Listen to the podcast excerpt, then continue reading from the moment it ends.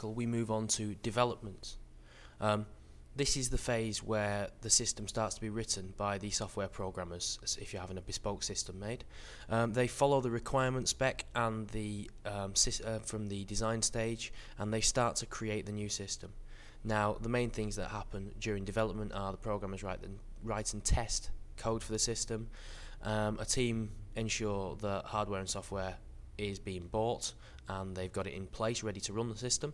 And a team of testers are assembled and they're already ready to test the system. Basically it's their job to try and break it um, and see, and come up with any faults in the system and spot them before the system is rolled out and implemented.